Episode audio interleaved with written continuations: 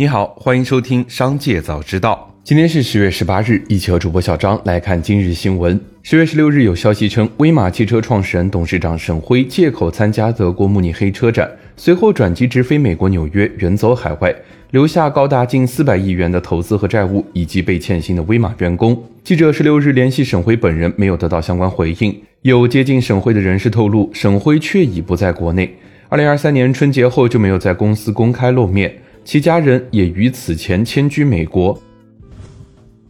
运营优衣库的日本迅销公司因良好的业绩表现，决定对中国门店的销售人员最多涨薪约 40%。 从10月份开始，该公司以正式员工和临时工等为对象，开始陆续上调工资，年薪平均增长率为 28%， 最高可达 44%。 首先将陆续提高北京、上海、广州和深圳门店销售人员的工资，今后还计划将对象扩大至地方城市的门店员工。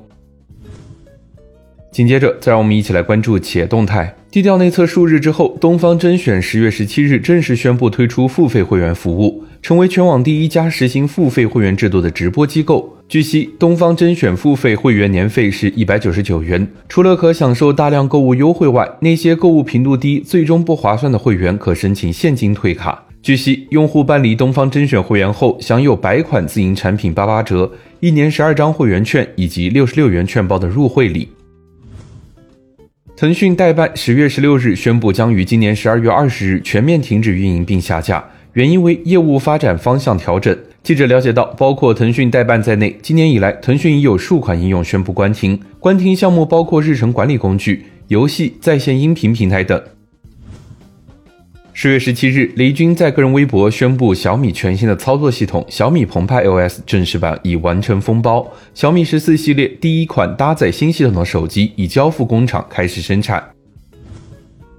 苹果公司17日在官网宣布，将向中国乡村发展基金会捐款2500万元人民币。这是基于苹果公司与中国乡村发展基金会过去10年来在支持中国当地社区领域的合作。据苹果介绍，该新增的捐款将用于帮助农人学习新的技能以及发展业务，并提供技术和数字化教育资源，为乡村地区的学生和教师赋能。10月17日消息，记者从至少2家华南家电供应商处获悉，目前国美电器在广东的门店已全部关闭。据记者了解，前期国美电器拖欠各个供应商的货款，目前偿还尚未有进展。国美电器在广东省内还剩下一家门店营业，位于广州市天河区东圃，这家店最近也进入了关闭的状态。红信电子10月17日在互动平台表示，公司为 H 公司配套的产品领域，目前包括手机及可穿戴设备等的软板。近期，公司凭借多年积累的多层板高端技术及产品品质，在多轮竞争中击败对手，以大量为 H 公司 Mate60 全系列手机配套，包括 Mate60、Mate60 Pro、Mate60 Pro 加、MatePad Pro 等，成为该系列屏幕软板的核心供应商，取得了绝对大比例的供货地位。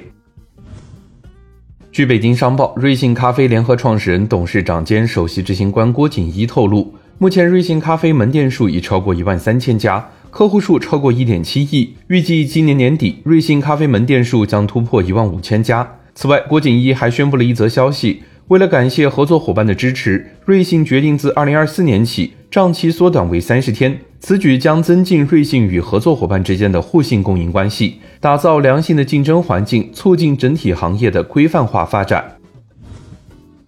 消息人士称，劳斯莱斯最快将于周二宣布裁减2500个职位，作为削减经营成本的行动一部分，裁员人数介乎2000至2500人，最多相当于员工总数的 6%。受影响的员工多属于白领阶层，包括较高级的管理层。裁员行动意味着曾经承诺将精简架构的行政总裁，计划透过重组迎接飞机引擎市场的复苏。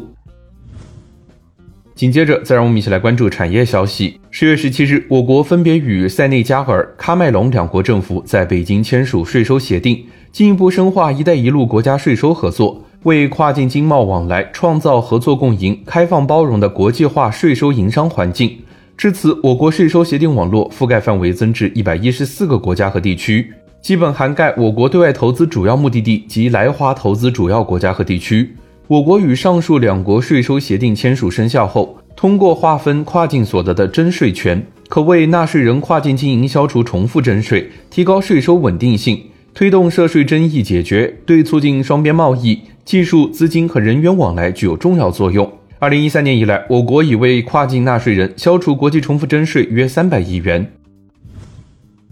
据广东省市场监督管理局消息，截至2023年10月12日，广东全省实有个体工商户突破1000万户，个体工商户户均创造就业岗位 3.3 个，直接带动就业超过3000万人，经营性贷款余额达5543亿元。从行业分布来看，广东个体工商户主要集中在4个行业，其中批发和零售业占 57.43%， 住宿和餐饮业占 14.4%， 制造业占 7.97%， 居民服务、修理和其他服务业占 7.47%， 共计 87.27%。